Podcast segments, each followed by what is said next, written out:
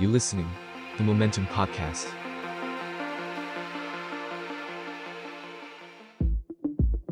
บีโฮเดอร์พอดแคสต์มองอดีตเพื่อเข้าใจปัจจุบัน สวัสดีครับ สวัสดีครับ กลับมาพบกับ Beholder Podcast อีกครั้งหนึ่งนะครับ ใช่ครับ วันนี้เรากลับมาเอ่อในบรรยากาศอาทิตย์ที่ผ่านมาน้ำท่วม ครับใช่ครับ ฝนตกหนัก ใช่ครับใช่ครับ ก็แล้วก็คงจะเป็นอย่างนี้สักระยะนะฮะ อืม จนกว่าจะพ้นเอ่อฤดูฝน มรสุมเนาะ ครับ มรสุมครับไม่ใช่แค่อากาศ อ่า การเมือง ก็มีช่วงนี้ก็ยังมีมรสุมอยู่ แล้วก็อีกเรื่องหนึ่งที่ยังเป็นมรสุมทั้งทั้งของไทยแล้วก็เอ่อทั่วโลกด้วยก็คือเรื่องของเศรษฐกิจเนาะ ใช่ครับใช่ครับ เอ่อสองสามปีที่ผ่านมาก็หนักหนาสาหัส อืม แล้วก็ประเทศไทยของเราก็ โอ้หนักเหมือนกันปีนี้ คือมันมีคนบอกว่าการที่เราเอาตัวเองไปพึ่งกับการท่องเที่ยวเนาะ อืม ทำให้เราเนี่ยเจ็บหนักกว่าประเทศอื่น อืม แล้วก็ตอนเนี้ยสิ่งที่ลำบากมากที่สุดก็คือตัวเลขการขยายตัวของเศรษฐกิจเนาะ GDP ครับ เอ่อล่าสุดเนี่ยสักประมาณประมาณเดือนที่แล้วเนี่ยสภาพัฒน์ อืม เนี่ยแถลงตัวเลข GDP เนาะ อ่าหก ก็เป็น หกเดือน GDP Q2 อืม ใช่ฮะ ก็โตอยู่ที่ประมาณ 2.5% ซึ่งต่ำกว่าที่คาดการไว้ด้วย ใช่ ซึ่งซึ่งตอนคาดการเนี่ยเขาก็ประเมินต่ำแล้วนะอ่ะถ้าพูดถึงว่าจากอดีตที่ผ่านมาก็ยังมีการคำนึงถึงว่าเพิ่งมันเพิ่งฟื้นฟูจากโควิด ใช่ แต่ก็ต้องยอมรับว่าก่อนอันนี้ก็มีการประเมินว่าสถานการณ์มันจะดีขึ้นเร็วกว่านี้ เช่นแบบนักท่องเที่ยวจะเยอะกว่านี้ อะไรอย่างเงี้ยหลาย ๆ อย่าง แล้วก็ยังรวมรวมถึงเรื่องของการแบบส่งออก อื มัน ใช่ มีมันมีปัจจัยเรื่องเงินเฟ้อ ครับ มีปัจจัยเรื่องค่าเงินเข้ามาอีก ใช่ แล้วก็เขาก็ที่เขาพูดกันบ่อยๆ ก็คือมันเราไม่รู้ว่าจะมีวิกฤตอย่างรัสเซียยูเครน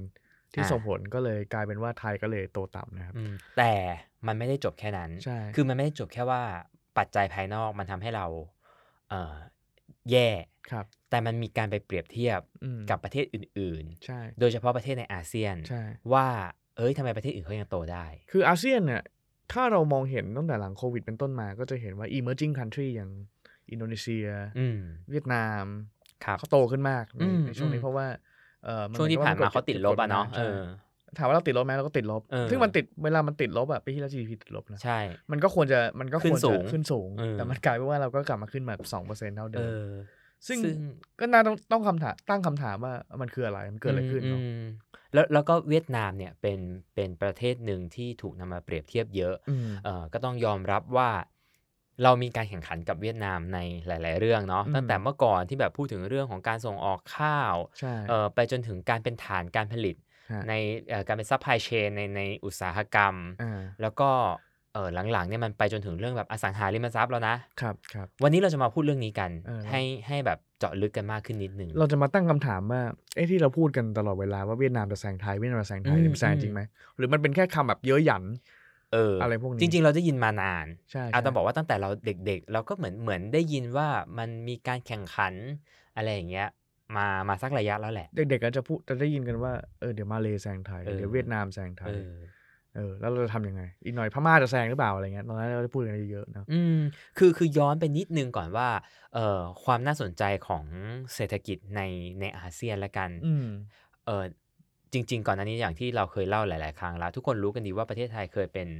เป็นเบอร์ต้น ครับ ๆเราเป็นผู้นำในภูมิภาค ใช่ เออแม้ว่าตอนหลังเนี่ยสิงคโปร์จะโตขึ้นอย่างรวดเร็ว แต่ว่าทุกคนก็ยังจับตามองประเทศไทยอยู่ เพราะว่าอ่ะอย่างน้อยๆเนี่ยสิงคโปร์เขามีความได้เปรียบ า ในเชิงภูมิประเทศ แล้วก็ขนาดพื้นที่ ฮะ แต่ในถ้าเทียบถึงกับประเทศที่อยู่ในในระดับเดียวกัน อืม ในในภูมิภาคเนี่ยเราก็ยังเป็นอันดับหนึ่ง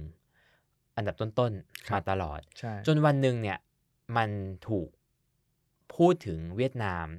และจนมาวันเนี้ยที่เวียดนามตัวเลขมันแซง ครับ GDP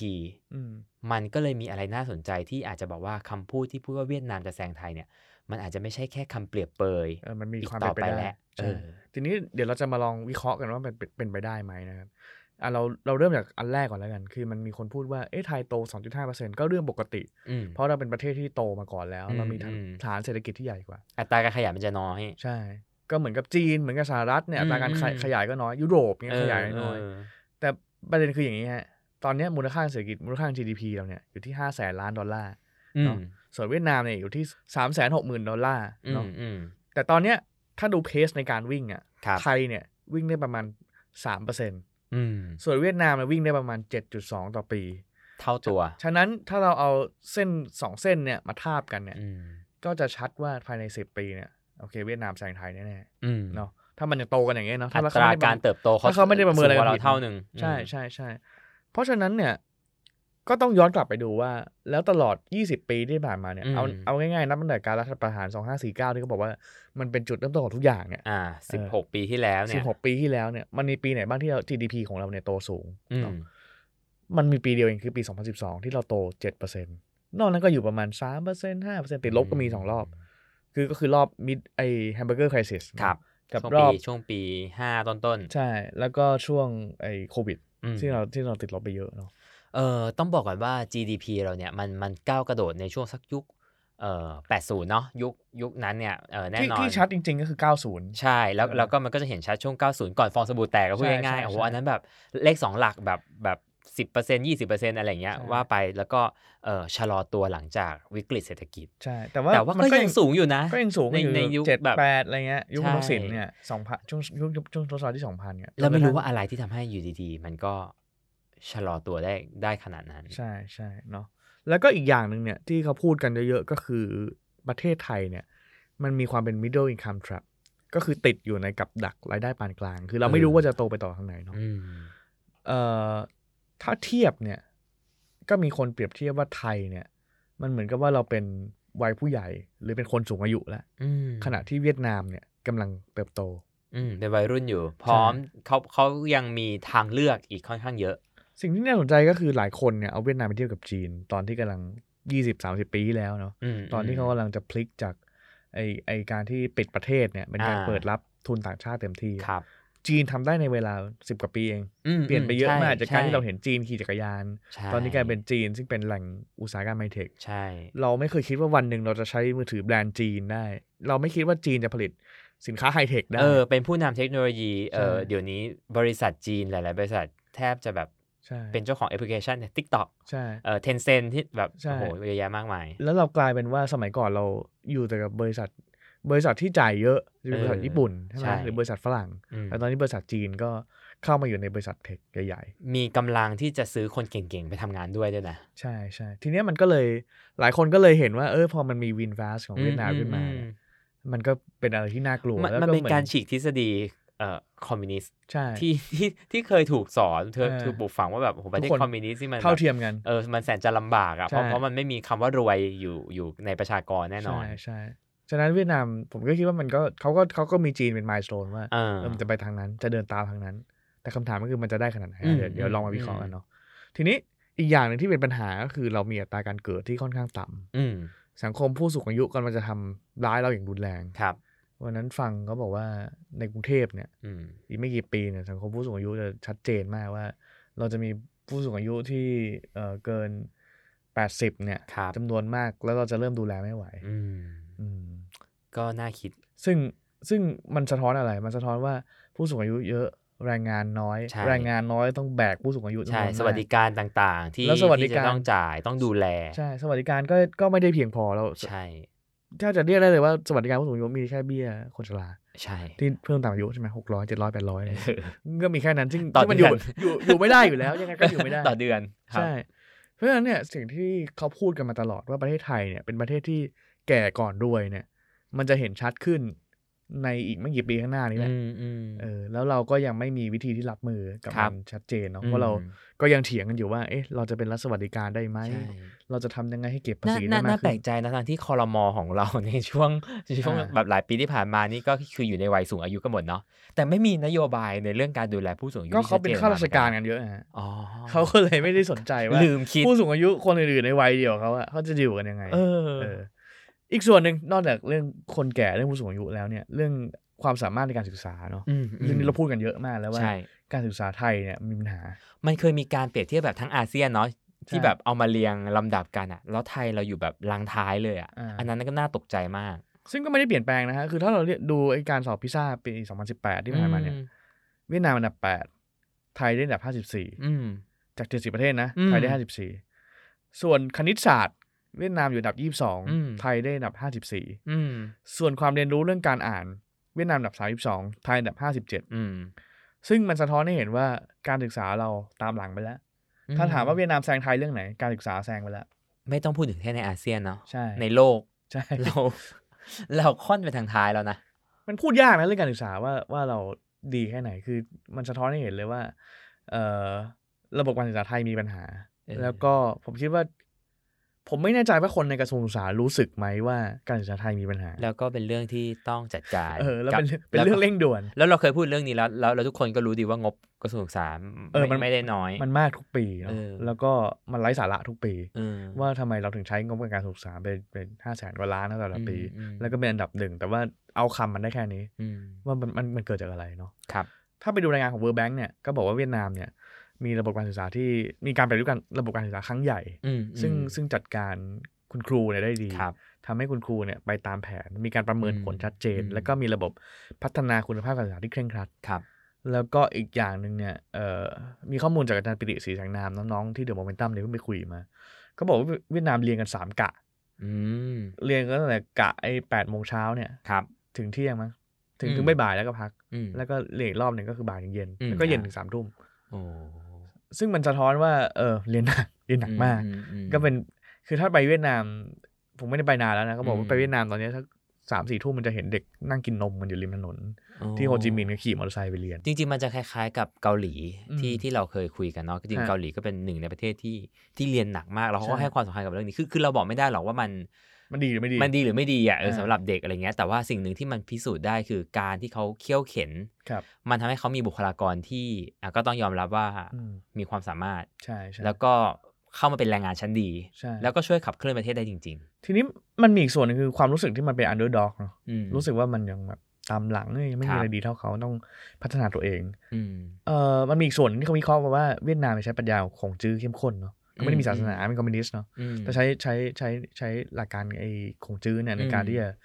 เขาเรียกเซลฟ์เดเวล็อปเมนต์ ครับ มี growth growth mindset นะถ้าพูดเดี๋ยว อ่า ถ้าพูดสมัยนี้ก็คืออ อ่า ต้องพัฒนาตัวเองไปเรื่อยต้องเก่งขึ้นเรื่อย อ่า ๆต้องเรียนรู้ให้มากขึ้นเรื่อยๆ ครับ แล้วก็มีการเปรียบเทียบว่ากับเด็กกับเด็กไทย ซึ่งเราก็ไม่ได้บอกว่าผิดหรือถูกอะนะแต่ก็บอกว่าเด็กไทย เออ รุ่นนี้เนี่ยเออก็จะเน้นเรื่อง work life balance อ่า เออเรื่องการ self development เรื่องของ growth mindset เนี่ย อาจจะยังอาจจะยังไม่ได้มีความคิดเท่ากับในในประเทศอื่นๆ ที่กำลังพัฒนาเหมือนกัน ม เนาะ อืม เพราะฉะนั้นมันก็เลยมันก็เลยกลายเป็นเป็นความคิดที่เป็นไดเลมม่าอยู่ว่าจะ ครับ หาบาลานซ์ยังไงระหว่าง อืม ระหว่างการเติบโตไปเรื่อยๆการพัฒนาตัวเองไปเรื่อยๆกับการ อืม ที่จะอยู่อย่างเอ่อจะจะจะอยู่อย่างมีเบิร์กไลฟ์บาลานซ์ เออ เออก็เป็นก็เป็นคำถามที่ เหมือนเรา ตั้ง จะ คำถม ไปสู่แบบโลกทุนนิยมหรือเราจะพอเพียง มันมันก็ไม่ได้แย่นะ เอาจริงๆอ่ะเวิ ก็ ร์ก ใช่ไง เวิร์กไลฟ์บาลานซ์ก็ คือคือ มันก็ควรมีแล้ว สุด ก็ ท้าย ควร ถึง ทำงานหนักเกิน มัน ไป มันก็จะกลับมาเหมือนแบบอ่ะเราจะไปเปรียบเทียบกับญี่ปุ่น เออ เกาหลีอะไรที่ทำงานหนักมาก ใช่ เอ ใช่ อมันโอเคไหมเรา เออ เราเราบอกไม่ได้หรอกว่ามัน เออ ผิดหรือถูกอะไร ใช่ เงี้ย ใช่ ออ ประเด็นก็คือมันยังเรายังไม่ได้ผ่านจุดที่มันเรารวยอ่ะหมายถึง เออ ว่าเรายังไม่ได้ผ่านจุดที่ประเทศเราแบบเออทุกอย่างมันพร้อมแล้ว ครับ เรามีจุดที่โตมากๆแล้ว อืม แล้วก็ อืม เออเราเราพักเถอะเราหยุดเถอะอะไรเงี้ย แต่จ มันไม่ ริ ได้ ง มี ๆ motivation อย่างนั้น ส่วนหนึ่งก็ต้องย้อนกลับมาว่า ในในมุมคนไทยเอง อืม พวกเราเองอะไรเงี้ ครั ย บ ก็มีทางเลือกไม่มากอยู่ดี ใช่ใช่ อื ใช่ ม เพราะฉะนั้นเนี่ยอีกส่วนหนึ่งเนี่ยที่อยากจะเล่าให้ฟังก็คือมันมีเรื่องของระบบการปกครองเนาะเราพูดกันเยอะเรื่องคอมมิวนิสต์ อืมซึ่งมีส่วนสำคัญแหละ เออเวียดนามเป็นคอมมิวนิสต์ เรื่องขอแน่ๆงการเมือง ใช่ ครับ แต่ว่ามันกลายเป็นว่าเวียดนามเป็นคอมมิวนิสต์ที่นิ่ง อืม แล้วก็เอ่อบริหารกันยังไงก็ไม่รู้ในพรรค ครับ อะแต่ว่าตีกันน้อยมาก อืม จนมันทำให้ยุทธศาสตร์อะไรอย่างมันชัดเจน คือเราไม่ได้ยินเรื่องความขัดแย้งแบบ ไม่มี แบบใหญ่ๆนานมากอ่ะคือก่อนหน้านี้คือถูกถูกแบ่งแยกตั้งแต่แบบนานมากแล้วในยุคสงครามเย็นที่เป็น ใช่ แบบเวียดนามเหนือใต้หรืออะไรเงี้ย อืม แต่หลังจากนั้นเนี่ย ก็ถือว่าค่อนข้างสงบ ใช่ อืม ทีนี้มันตรงข้ามกับไทยไงที่ที่มันยังหาจุดที่ลงตัวไม่ได้ว่า อืม เราจะเดินไปทางไหนเนอะ แม้ว่าไทยนิรักสงบก็ตาม เออไม่นานเนี้ยก่อนที่ผมนั่งจะมาจะมาจัดรายการนั่งดูสวพูดนะคุณสมชายแสวงการ อืม บอกว่า เฮ้ยมันก็ยังแบบยังยังมีความภูมิใจในการเป็นสวที่ได้รับเลือกโดยรัฐธรรมนูญ 2560ซึ่งก็ไม่รู้มีอะไรนะภูมิใจนะแต่เขาบอกว่าเฮ้ยคนลงประชามติ 15 ล้านคน 17 ล้านคนก็ภูมิใจมาก เออ แล้วอะไรวะไม่ได้ไม่ได้ทั้งที่แบบเออ ก็ ไม่ได้ เป็นวิธีการเชื่อมโยง ก็เป็นวิธีการการเชื่อมโยงว่า เออ มาจาก เ ประชาชน ใช่ ในทางอ้อม ใช่ แล้วก็ที่สำคัญคือเราเราพูดเรื่องสวชุดเนี้ยว่ามาจากการมาเพื่อปฏิรูปประเทศ เออเออ เออมี เออ มาเพื่อดูแลช่วงระยะเปลี่ยนผ่าน ใช่ และเพื่อการปฏิรูปประเทศ ใช่ ก็ต้องย้อนกลับไปถามว่าไอยุทธศาสตร์ชาติการปฏิรูปประเทศ อืม เนี่ยมันมีอะไรที่มันเห็นผลบ้างเพราะว่าตอน อื นี้ ม มันจะกี่ปีแล้วจะห้าปีแล้ว ใช่ มั้ง เพราะเรารู้สึก ตั้งแต่ ห้ายี่สิบ 60 ปีใช่ไหม อืม ก็ก็อยู่ในหนึ่งสี่มันมีอะไรที่มันวัดผลได้บ้างว่าเฮ้ยเราปฏิรูปแล้วเราชัดเจนว่าเราจะไป อืม ทางนี้ อืม เนาะซึ่งมันซึ่งมันตรงกันข้ามกับ คือเราก็ไม่ได้บอกว่าเวียดนามการปกครองมันดีกว่านะเพราะว่า ใช่ มันก็ยังเป็นคอมมิวนิสต์เต็มตัว อืม แต่ว่า อืม ทุกอย่างมันนิ่ง อืม แล้วมันแล้วมันแล้วมันก็ไปตามตามคันลองของมันที่ อืม ไปไปแบบจีนเนาะทีนี้ ก็ต้องถามว่าแล้วอะไรบ้างที่มันหนุนให้เวียดนาม เติบโตค่อนข้างรวดเร็ว แล้วดึงเงินลงทุนให้มามาก อื ข ม นาดนั้น อืม สิ่งหนึ่งที่ปฏิเสธไม่ได้คือทำเล อืม ทำเลของเวียดนามเนี่ยเออแม้เขาจะขัดแย้งกับจีนเรื่องทะเลเรื่องหมู่เกาะทะเลจีนใต้เนี่ยแต่ทำเลก็อยู่ติดจีนเลย ก็ต้องยอมรับทั้งทำเลทั้งวัฒนธรรมเนาะ เออ ก็ต้องยอมรับว่าจริง ๆ เวียดนามก็มีความคล้ายมี ใช่ ความเกี่ยวข้องรับอิทธิพลจากจีนมาตั้งแต่เมื่อก่อนจนถึงปัจจุบัน อืม ก็ถ้าเราพูดกันอย่างไม่เกรงใจเนี่ยจริง ๆ จีนเขาก็มองว่าเหมือนเวียดนามก็เป็น เป็นเมืองขึ้นของเขาอะ ใช่ใช่ใช่ใช่ ที่ ใช่ ที่อยู่ใต้อานัตของเขา เออ เพราะฉะนั้นแน่นอนจีนเองเอ่อแม้จะมีความขัดแย้ง แต่ว่าถ้าจะต้องเลือกใครสักคนที่เป็นแบบตัวแทน หรือจะไปลงทุนให้ใครสักคน อืม ก็ยังเลือกเวียดนามอยู่ เพราะทำเลมันใกล้กันเนี่ย อืม แล้วก็ถ้าทำเลใกล้กันอย่างนั้นอ่ะเขาก็ต้องหาคนที่ผลิตชิปให้เขา อืม ผลิต แรงงานยัง คอน ถูก ดัก อยู่ เตอร์ให้เขาสินค้าไอเทคก็ต้องให้เขาแรงงานก็ยังถูก อืม แล้วก็คือระบบโลจิสติกส์อาจจะไม่ได้ดีมาก ครับ แต่ด้วยความใกล้ อืม มันก็ช่วยให้เออมันลงทุนได้เยอะ แล้วมัน อืม แล้วเนื้อมันหอมเนื้อหอมนะ ประเทศใหม่ ๆ อย่างเงี้ย มอืม เออเพ แล้ว ราะ แล้วจีนเองก็พร้อมจะซัพพอร์ตในเรื่องอย่างที่บอกเออโลจิสติกส์ไม่ดีจีนก็ จีน ก็ ก็ ซัพพอทำร์ตให้ ให้มันดีขึ้น เออ แล้วก็ไม่ได้รองรับได้แค่จีนแล้วไง พอมันมีโครงสร้างพื้นฐานที่ดีถูกไหม ใช่ ประเทศอื่นๆ ก็ก็เริ่มมองเห็นแล้วก็ตามมา จีนอาจจะเคี่ยวหน่อยแค่นั้น แต่ว่า เออ ก็มันก็ตามมาด้วยการลงทุนของบริษัทใหญ่ๆ อืม เราเห็นการลงทุนของ Apple อืม ของ Foxconn ของ อืม Samsung ในเวียดนา ครั ม บ เนอะอยู่ที่ประมาณปีปีปีเนี้ย FDI เนี่ยอยู่ที่ 1.4 หมื่นล้าน อืม ดอลลาร์สหรัฐเนาะซึ่งซึ่งซึ่งแซงไทยแล้ว อันนี้อันนี้ ใช่ แซงไทยแล้ว เพราะไทยอยู่ที่อยู่ประมาณ 1 0,000 ล้านดอลลาร์ ม แล้วก็เออเราเห็นในเวียดนามเนี่ยเราเห็นบริษัทเทคใหม่ๆ เกิดขึ้นเยอะเนอะส่วนไทยเนี่ย เรายังมองไม่ค่อยเห็นว่ามันมีบริษัทอะไรที่เป็นบริษัทยักษ์ใหญ่ที่มันลงทุน ใช่ เราเห็นแต่บริษัทข่าวบริษัทถอนทุน อืม เราเห็น ใช่ แต่พานาโซนิกปิดโรงงาน ใช่ ไอ้หน่วยนี่ขายโรงงาน แล้วก็เนี่ยหลายประเทศก็เอ้ยหลายโรงงานก็ย้ายไปเวียดนาม เออ หลายบริษัทก็เอ่ออาจจะยังไม่ย้ายเต็มตัว แต่ก็ไปทำที่เวียดนามเพิ่ม ใช่ แทนที่จะเปิดเพิ่มในประเทศไทย ใช่ ทั้งที่เราพยายามจะส่งเสริมเรื่องของเอ่อ Eastern Seaboard ใช่ เรื่องของ EEC อ่า แต่ถ้าในทางในทางที่ปฏิบัติที่เราเห็นอะ อืม มันกลับไม่ได้เป็นอย่างที่แบบโปรโมทอะคือมันไม่ได้เหมือนยุค Eastern Seaboard ยุคยุคแรก อืม ที่แบบเฮ้ยดึงดูดการลงทุนจากจากบริษัทใหญ่ๆได้จริง อืม แต่กลารว่า EEC ทุกวันเนี้ยมีแต่มีแต่ชื่อ ใช่ บริษัท ไปเปิดเพิ่มที่เวียดนามแทน ก็ผมเห็นข่าวเร็วๆ ก็มีอะไรนะ BYD ใช่ไหม อืม ของจีนกับ อืม ไอ้บิตสโตน ครับ แค่นั้นเองที่เข้ามาลงทุน อืม ไม่ ซึ่งมันก็ไม่ไม่ได้ก็ BYD โอเคก็ลงทุนรถไฟฟ้าแต่ยางรถยนต์ก็ มันก็ยังแหม่งๆ อยู่ว่าเอ๊ะมันเป็นธุรกิจแห่งอนาคตหรือเปล่า คือถ้าเทียบกับเปอร์เซ็นต์หรือเทียบกับเออทิศทางของโลกอ่ะ เออ มันมันยังไม่ไปทางนั้นไง ใช่ใช่ใช่ทีนี้มันก็เลยก็ก็ก็สุดท้ายมันก็ต้องตั้งคำถามว่าแล้ว แล้วอะไรที่ทำให้เวียดนามโตได้ในระยะหลัง อืม เนาะมันมีความสามารถในทางนโยบายอะไรที่ทำให้เขาเติบโต อืม เอ่ออันดับหนึ่งเนี่ย ในช่วงหลายปีที่ผ่านมามีมีการทำสิ่งที่เขาเรียกว่ากิโยตินกฎหมาย ครับ regulatory guillotine เนาะ อืม ละทิ้งกฎหมายที่ไม่จำเป็นล้าสมัย ไม่มีประสิทธิภาพ อืม ตรงเนี้ยเขาตั้งเซตค r i ทีเลียไว้ที่ 30% อืม ในการที่จะทำให้ได้หมด และทำได้จริง อืมอืม ในช่วงโควิด ก็คือมันไม่มีอะไรทำอะก็นั่ง เออ นั่งโลกกฎหมายกันเถ เอ อะ อ แล้วก็อันเนี้ยอันเนี้ยคือคือการใช้ประโยชน์ของการเป็นคอมมิวนิสต์ได้เต็มที่ก็ อ่ามั มันก็ทำได้เร็วเนาะ ใช่ แล้วก็ทีเนี้ยมันก็นั่งดูหมดเลยว่าเอ้ยมันมีอะไรที่มันเป็นอุปสรรคการลงทุนบ้าง อืม ก็เนี่ยก็จัดการได้แล้วก็ทำให้กฎหมายเนี่ยเป็นอุปสรรคให้กับนักลงทุนเนี่ยน้อยมากให้น้อยลงเนาะ อืมอืม ก็ทำให้ดึงดูดนักลงทุนเข้ามาสองคือการดิ้นรนอย่างที่บอกว่าการศึกษาดีมาก ครับ เด็กนักเรียนดิ้นรนมากในการที่จะพัฒนาตัวเอง คือถ้าบอกว่าเวียดนามตอนเนี้ยเด็กเรียนกันแบบเนี้ยอ่ะเราเราคาดเดาได้เลยนะว่าอีกสิปีข้างหน้าเวียดนามจะมี อืม ทรัพยากรบุคคล ครั ที่ บ อยู่อันดับต้น ใช่ ๆของแบบภูมิภาค ใช่ เยอะมาก เออเออเออ เขาจะไม่ใช่เป็นแค่ประเทศแรงงานอีกต่อไปละ ฮะแล้วก็อีกส่วนที่ที่น่าสนใจคือค่าแรงก็ยังถูกอยู่ เออ ก็ยังดึงดูด แล้วก็นอกจากค่าแรงถูกแล้วก็ยังเป็นแรงงานที่มีทักษะ อืม เออซึ่งพวกเนี้ย ผมคิดว่ามันต้องปรับ mindset เลยอะว่าเราจะ อืม ถ้าเราพัฒนาประเทศเรา เราละเลยเรื่องใดเรื่องหนึ่งไม่ได้เลย อืม เออ คือย้อนมาจริง ๆ เนี่ย มันก็ต้องย้อนกลับมาแหละว่า สุดท้ายแล้วประเทศเราอะ วางตัวเองไว้ยังไง อืม ตั้งเป้าหมายไว้ยังไง อืม เราจะเป็นประเทศที่ผู้ผลิตเหมือนเดิม อืม หรือเราจะมุ่งไปสู่แบบประเทศที่เป็นเอ่อเจ้าของเทคโนโลยี อืม คือคือเราไม่ไม่ชัดสักสักทางเหมือนกันเนาะ ถูกถูก อืม อ่ะทีนี้ถามว่าเวียดนามดีทุกอย่างไหมมีความท้าทายไหมก็ต้องตอบว่ามี อืม เราพูดไปแล้วว่ามันเป็นคอมมิวนิสต์เข้มข้น ครับ คำถามคือคอมมิวนิสต์จะอยู่กับโลกนี้ในนานขนาดไหน อืม เออ ก็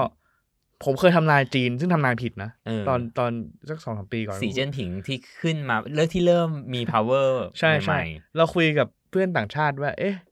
มันจะปิด Facebook ปิด เออ Twitter ปิด IG ได้อยู่ ปิด เหรอ Google ส่วน ได้อีก ทาง นาน เนอะ ไหน หรือห เราก็ รือ คิด คน ว่าสัก จีนจะยังเทิดทูนแบบ เออ ประธานาธิบดีสีได้แบบขนาดนั้นจริง ๆ เหรอ เราก็คิดว่าสักสามปีก็คงก็คงทนไม่ไหว เออ เปิด ปรากฏว่า เฮ้ย ยุทธศาสตร์มันเจ๋งกว่าว่ะ อืม มันทำโซเชียลมีเดียของตัวเองจนแบบ อืม คนจีนก็รู้สึกว่าโซเชียลมีเดียในโลกนี้มีแค่นั้นอะทำให้มัน เออ เจ๋งไปเลยอะ เออ แล้วกลายเป็นว่า คนต่างชาติก็ต้องมาเล่นโซเชียลมีเดียของมัน เออ เออ ก็ก็แปลกดี ก็เป็นยุทธศาสตร์ที่เจ๋งดี แต่ว่านั่นแหละฮะ ก็แสดงว่าก็คอมมิวนิสต์ก็ยังมีที่ทางให้อยู่ได้ ถ้าเปิด อืม เปิดช่องให้เงินเข้ามา เปิด เออ ช่องให้มีคนเริ่มอิ่มท้อง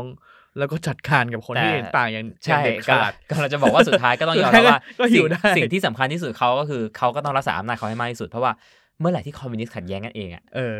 ก็ ลบกันนะ ทุกประเทศนะ เออ ก็ก็ ฆ่า พักันงนะ พังกันหมดทุกประเทศเหมือนกัน ใช่ใช่ใช่ อืม เนาะสองก็คือระบบระบบโครงสร้างพื้นฐานขอ อื ง ม เวียดนามยังไม่ได้ดีเท่าเนอะ อืม แล้วก็ ต้องใช้เวลา เราก็เล่ากันแล้วว่ามันมันก็ยังแย่ในต่าง ยังมีถนนลูกรัง ยังมี อยู่ ถนนลูกรังมีเยอะ กับระเบิดยังมีอยู่นะบางที่ เออ เออ ก็งั้นก็ต้องใช้เวลาเนาะ อืม ว่าจะต้องทำว่าจะทำไง ซึ่งซึ่งก็อันนี้ไทยยังดีกว่า อืม เนอะ แต่เราก็ไม่รู้นะประเทศที่เขาไม่มีอะไรเลยหรือเขาสร้างใหม่อะ ใช่ วันหนึ่งที่เทคโนโลยีมันพร้อมอ่ะ มันก็สร้างเร็ อาว จจะเป็น นะ แบบ ใช่ สมาร์ทซิตี้แบบร้อยเปอร์เซ็นต์ได้ง่ายกว่าเราด้วยซ้ ใช่ แล้วก็เรื่องความมั่นคงทางพลังงานยังไม่ดีดีๆมาก ำอืม เออ เพราะว่าไม่มี ไม่มีบริษัทหลายๆบริษัทเลย เอ นะ อไม่มีไม่มีทุนพลังงานใหญ่ๆยังยังไปไม่ถึง อ่า ยังหาทางเข้าไม่ได้ อืม ถ้าทุนไทยใหญ่ ๆ หาทางเข้าได้ก็ อืม ก็รวยเพราะนั้นเนาะแล้วก็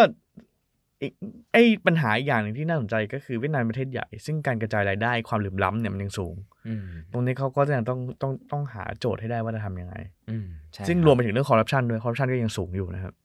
ก็เราเราเอ่อก็ยังมีข่าวเรื่องคอร์รัปชันยังมีข่าวเรื่องการจับเจ้าหน้าที่ มีข่าวเรื่องประชาชนโดนรีดไถโดนเก็บสวยก็มี อื มีทั่วไป อืม แต่ถามว่าน่ากลัวไหมก็เนี่ยแหละฮะคำตอบถ้าย้อนกลับไปก็น่ากลัว ถ้าเขา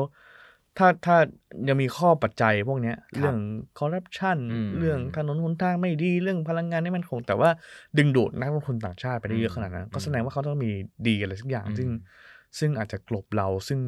มีเรื่องเหล่านี้ดีกว่า อืม เรื่องถนนหนทางดีกว่าแต่ ก็ คอร์รัปชันผมไม่แน่ใจว่าดีกว่าไหมเนี่ย จริง ๆ มันก็อาจจะย้อนไปของไทยในยุค 30 ปีที่แล้ว อืม เนาะยุคยุคแบบเอ่อพลเอกเปรมพลเอกชาติชาย ช่วงที่เรากำลังแบบเป็นเนื้อหอมอ่ะ อ่า คือคือยุคนั้นนะทุกคนก็มองว่ายังไงไทยก็คือ ไปไปถึงดวงดาวแน่ๆอะไรอย่างเงี้ยแต่สุดท้ายอ่ะก็ต้องยอมรับว่ามันไม่ถึง ใช่ เวียดนามก็เหมือนกันวันนี้เขาอยู่ในจุดหัวเลี้ยวหัวต่อ ผมว่าเออมีโอกาสที่เขาจะไปถึงดวงดาว ใช่ ขณะเดียวกันก็มีโอกาสที่มันไปไม่ถึง มีโอกาสเหมือนกัน เออมันก็มีหลายประเทศที่เป็นแบบเนี้ยแบบ ใช่ ฟิลิปปินส์อะไรอย่างเงี้ยก่อนหน้านี้หรือ คือฟิลิปปินส์ก็ก็เป็นอะไรที่น่าสนใจ เอ นะ อ ถ้าเราเทียบกันสักห้าสิบปีก่อน ใช่ คนไทยได้ไปเรียนฟิลิปปินส์ อืมอืมก็เหมือนกัน ใช่แต่ คือ ตอนนี้ฟิลิปปินส์ก็ตามหลังแล้ว มันมันคงเป็นจุดหัวเรือหัวต่อที่สำคัญของประเทศหลายประเทศที่ที่กำลังจะก้าวไป แต่ว่าก็ต้องยอมรับว่าเวียดนามเขาอยู่ในจังหวะโอกาสที่ดี อืม ที่มันอยู่ในช่วงที่เทคโนโลยีมันมันพร้อม มันมันมีการ disrupt จากแบบเนี่ยไอเรื่องเรื่องของเทคต่างๆ ที่เข้ามาแล้วก็ อืม เอ่อโลกหลังโควิด เราก็ไม่รู้จะเกิดอะไรขึ้นอีกอะไรเงี้ยมันก็อาจจะเป็นโอกาสแล้วก็โตในช่วงที่จีนมีความพร้อมมาก ๆเหมือนกัน ใช่ อืม เออผมจะพอพูดเรื่องนี้ขึ้นมาก็นึกนึกถึงไทยได้อีกอย่างหนึ่งก็คือ ม เราพึ่งทุนญี่ปุ่นเยอะมาก อืมอืมอืม แล้วก็ญี่ปุ่นก็เออถ้าเราดูกราฟญี่ปุ่นก็ก็ก็เหมือนกันนะฮะ ใช่ ก็ก็เป็นก็เป็น trap เหมือนกันว่า อืม มันโตต่อลำบาก อืม ทีนี้พอมันพึ่งกับบริษัทญี่ปุ่นแล้วเราไม่รู้ว่าอนาคตของบริษัทญี่ปุ่นจะเป็นยังไง ใช่ ก็ก็ก็เป็นชาเลนจ์อีกอย่างหนึ่งอืม เหมือนกันว่าจะพลิกตัวยังไงให้ทัน ใช่ หรือ ก็ ใช่ บางเรื่องก็เป็นเรื่องที่มันมันคาดการณ์ไม่ได้ เป็น อืม เป็นธรรมดาถูกไหม อืม ฮะแต่ว่าในบางเรื่องก็เป็นเรื่องที่เรากำหนดได้ ซึ่งอันนี้ก็ต้องย้อนกลับมาถามว่า แล้วของไทยเราอะ จะกำหนด ไอ ยังง เรื่องที่เรากำหนดได้เนี่ยเราได้กำหนดหรือยังแล้วกำหนดยังไงเหมือนเมื่อคิดเมื่อเมื่อสักครู่ที่เราพูดถึงแผนยุทธศาสตร์ชาติ ประเทศเรามีแผนเยอะมากนะเป็นประเทศที่แบบโอ้โหมาสเตอร์แพลนเยอะอะ ผมผมพูดแผนล่าสุดของพลเอกประยุทธ์ก่อนเลยกันนะก่อน เออ ที่แกแถลงก่อนที่จะพ้นจากวาระเนี่ย ก็พูดถึงสามเรื่องใช่ไหมเรื่องคือเอา เอาสินเชื่อให้ให้คนให้คนจนมากขึ้ อื น ม ให้แบงก์เป็นมิตรกับกับคนเล็กคนน้อยมากขึ้น ครับ สองคือเรื่องเอ่อ EV อืม จะเป็นฐานการผลิต EV อืม แล้วก็สามเรื่องถนนหนทาง อืม จะพัฒนาถนนหนทาง อืม คำถามก็คือเฮ้ยมันก็งานที่ต้องทำอยู่แล้วไม่ใช่เหรอ อืมใช่ มันมัน แล้ว มันเป็นเรื่องใหม่ยังไง แล้วแบบ ออ ถ้าเราไปดูในแผนแต่ละอย่างเนี่ยเออทั้งเอ่อแผนพัฒนาเศรษฐกิจ ครับ เอ่อแผนยุทธศาสตร์ชาติ อ่า ไปจนถึงแผนแม่บทของแต่ละกระทรวงอะไรเงี้ยมันคือแบบ ก็เขียนกว้าง แผน ๆเขีย ที่ น เป็นแผ กลาน งๆ เออ เออ มันคือแผนที่แบบ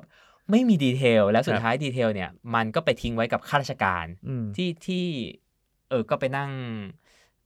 ทำตามแกะตัวหนังสือทำตามข้อความไปอะ่ะ อืม ซึ่งเอาจริง ๆ นะ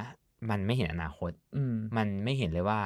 ไอ้แผนเหล่าเนี้ย มันจะขับเคลื่อนประเทศไปได้จริง ๆ ได้ยังไงบ้าง อืมเอาคำตอบแบบ beholder ไหมว่าทำยังไงไทยจะก้าวกระโดดแล้วก็ อืม กระโดดแบบกระโดดแซงเวียดนามเล ยังไงดีครับ หนึ่งก็คือเปลี่ยนรัฐบาลนี้ก่อน อ่า อย่างแร เอก อใช่ใช่ สิ่งที่ เพราะว่า สิ่ที่ เอาจริงๆ ทำ นะมัน ง่ายสุด มันเฉื่อยมากๆ แล้วมันก็ไม่ได้ อืม เห็นวิสัยทัศน์คือมันมันมันเป็นสภาพที่ค่อนข้างแตกแยกในพรรคร่วมรัฐบาล แล้วก็ผู้นำรัฐบาลเองก็ก็ต้องก็ต้องยอมรับว่าไม่ได้มีประสิทธิภาพ อืม เท่ากับประเทศอื่น อืม ๆ หรือเท่ากับเอ่อคนอื่น ครับ ๆ ที่ผ่านมานะฮะ อืม แล้วก็ผมคิดว่ามันถึงเวลาที่จะต้องลองให้มันเป็นประชาธิปไตยในรูปแบบ อืม เพราะไม่งั้นเราก็จะเถียงกันอย่างเงี้ยว่าเรา อื จะ ม อยู่ระบอบไหนเนาะ ใช่ ขอโอกาสให้ประชาธิปไตยได้ลอง อืม ว่า เออ เราจะเราจะไปยังไง แล้วก็ให้ให้ใช้ให้ใช้ให้เต็มที่อะระบบ อืม ตรวจสอบระบบอะไร แล้วก็ให้เขาอยู่ให้ครบเทอมเลิก ครับ เลิก ถ้ามันมาแบบแฟร์ฟรีแอนแฟร์จริงๆเนี่ย อืม ถ้าการเลือกตั้งมาฟรีแอนแฟร์ก็ก็ให้โอกาสประชาธิปไตยในการทำงาน อืม เพื่อจะได้เลิกเถียงกันสักทีว่าเป็นยังไงเนาะ เนาะ อันดับสองผมคิดว่ามันต้องมียุทธศาสตร์เศรษฐกิจที่ชัดเจน ใช่ เอ่อ EEC ไม่พอ อืม EEC ก็เป็นเรื่องของ EEC ว่าเอยภาคตะวันออกต้องทำแต่ไม่ใช่ว่าทุกคนเอ่อบริษัทใหญ่ๆจะไปลงใน EEC หมด แล้วก็ทิ้งภาคอื่น ใช่ ๆ ทิ้งจังหวัดอื่นๆไว้ข้างหลัง อืม เนาะมันควรจะมียุทธศาสตร์ในการที่จะพัฒนาที่อื่น ซึ่งตรงเนี้ยมันก็คือการกระจายอำนาจอย่างหนึ่งก็คือ จะต้องมียุทธศาสตร์ที่ชัดเจนว่าอำนาจจะกระจายไปยังไง เมืองจะกระจายไปที่อื่นๆยังไง เพื่อจะให้รองรับการเติบโตอย่างมียุทธศาสตร์เนาะ ใช่ สามก็คือเรื่องการศึกษา สำคัญมาก เออเราเคยคุยกันใน Beholder ของเราอะนะ ว่าการศึกษามันมีปัญหาเรื่องงบประมาณกระทรวงศึกษาเรื่องยุทธศาสตร์ที่ไม่ชัด หลักสูตร หลักสูตรล้าหลังอะไร บุ เงี้ ค ย ลากร การให้ความสำคัญกับการสร้าง เออ บุคลากรทางการศึกษา ใช่ ก็ก็ยังไม่ชัดสักทีว่า อืม ไอ้ระบบพวกเนี้ยจะทำยังไง ใช่ ให้เด็กไทยสามารถคิดได้ มี critical thinking สามารถคิดวิเคราะห์ได้ อืม แล้วก็สามารถแข่งขันได้ในเวทีโลก อืม แล้วก็ผลิตนักศึกษาผลิตเอ่อแรงงานที่ตรงกับทักษะแล้วก็เทรนด์โลก ใช่ กับธุรกิจ อั ที่เป็น สำคัญ new มาก S curve เออผมเคยเห็นแบบ บางคนเขาก็บอกว่าโอ้ยประเทศไทยการศึกษาดีจะตายเวลาเรามีแข่งโอลิมปิ ก ระดับ วิชา โลก การ โอ้โห ได้รางวัลตลอด โห นี่มันคลาสสิกมาก กี่เปอร์เซ็นต์ของ เออ ของของจำนวนนักเรียนในประเทศก็ไม่ทราบนะฮะอัน ใช่ นี้ ฮะ ก็นั่นแหละ เรื่องสำคัญสามเรื่อง เออฝากไว้เลยนะเรื่องปัญหาโลกแตกกันเลย โอ้โหโคตร แล้ว ยาก ก็ เลย แล้วก็น่าจะอยู่ในยุทธศาสตร์ชาติทั้งนั้นนะ ใช่ ยุทธศาสตร์ชาติก็คงรู้แล้วแต่ก็คงเขียนกว้างๆว่าจะพัฒนาจะพัฒนาจะพัฒนา เออ ผมเชื่อว่าทุกอย่างนะ ประเทศ ประเทศมีอายุของมัน อืม เอออย่างที่เราบอกกันไปว่าถ้าเวียดนามเป็นวัยรุ่นตอนต้นเราอาจจะเป็นวัยชราแล้ว อืม ทีนี้ถ้าเราปล่อยให้มันค่อยๆตายไปเนี่ย อืม มันก็จะตายจริงๆนะ ใช่ เออ แล้วแล้วเราจะไม่มีโอกาสในการที่จะที่จะพลิกฟื้นมันเลย ใช่ เขาก็จะไปหันไปมองที่อื่นก็จะก็จะไปลงทุนที่อื่น แล้ว อืม เราก็จะเป็นประเทศแก่งักๆประเทศหนึ่งซึ่งก็รอวันตาย อืม อืม ก็รอแค่คนมามาเที่ยวอ่ะ มาดู ใช่ ทะเลแล้วก็กลับไป ใช่แล้วก็บอกว่าเอ้ยประเทศไทยน่าเที่ยวที่สุดประเทศไทย เป็นสวรรค์ของชาวต่างชาติ หรือประเทศไทยมีเศรษฐีที่รวยที่สุดอะไรเงี้ย เออ เออก็เป็นอย่า เรา งนั้น ควรไปได้ดีกว่านั้น ครั เรา บ จบไว้สั้นๆอย่างนี้ละกัน อ่า ว่าเรา ใช่ ควรไปได้ดีกว่านั้น แล้ว ใช่ เราก็หวังว่ามันจะดีอย่างนั้นจริง ครับ ๆ ครับ ก็ฝากติดตาม Beholder Podcast นะครับ อืม คราวหน้าจะคุยกันเรื่องประเทศไหนแซงไทย หรือว่าจะคุยกันเรื่องอื่นๆก็เดี๋ยวเดี๋ยวมาติดตามกันนะครับ วันนี้ขอบคุณมากครับ สวัสดีครับ สวัสดีครับ You listening, the Momentum Podcast.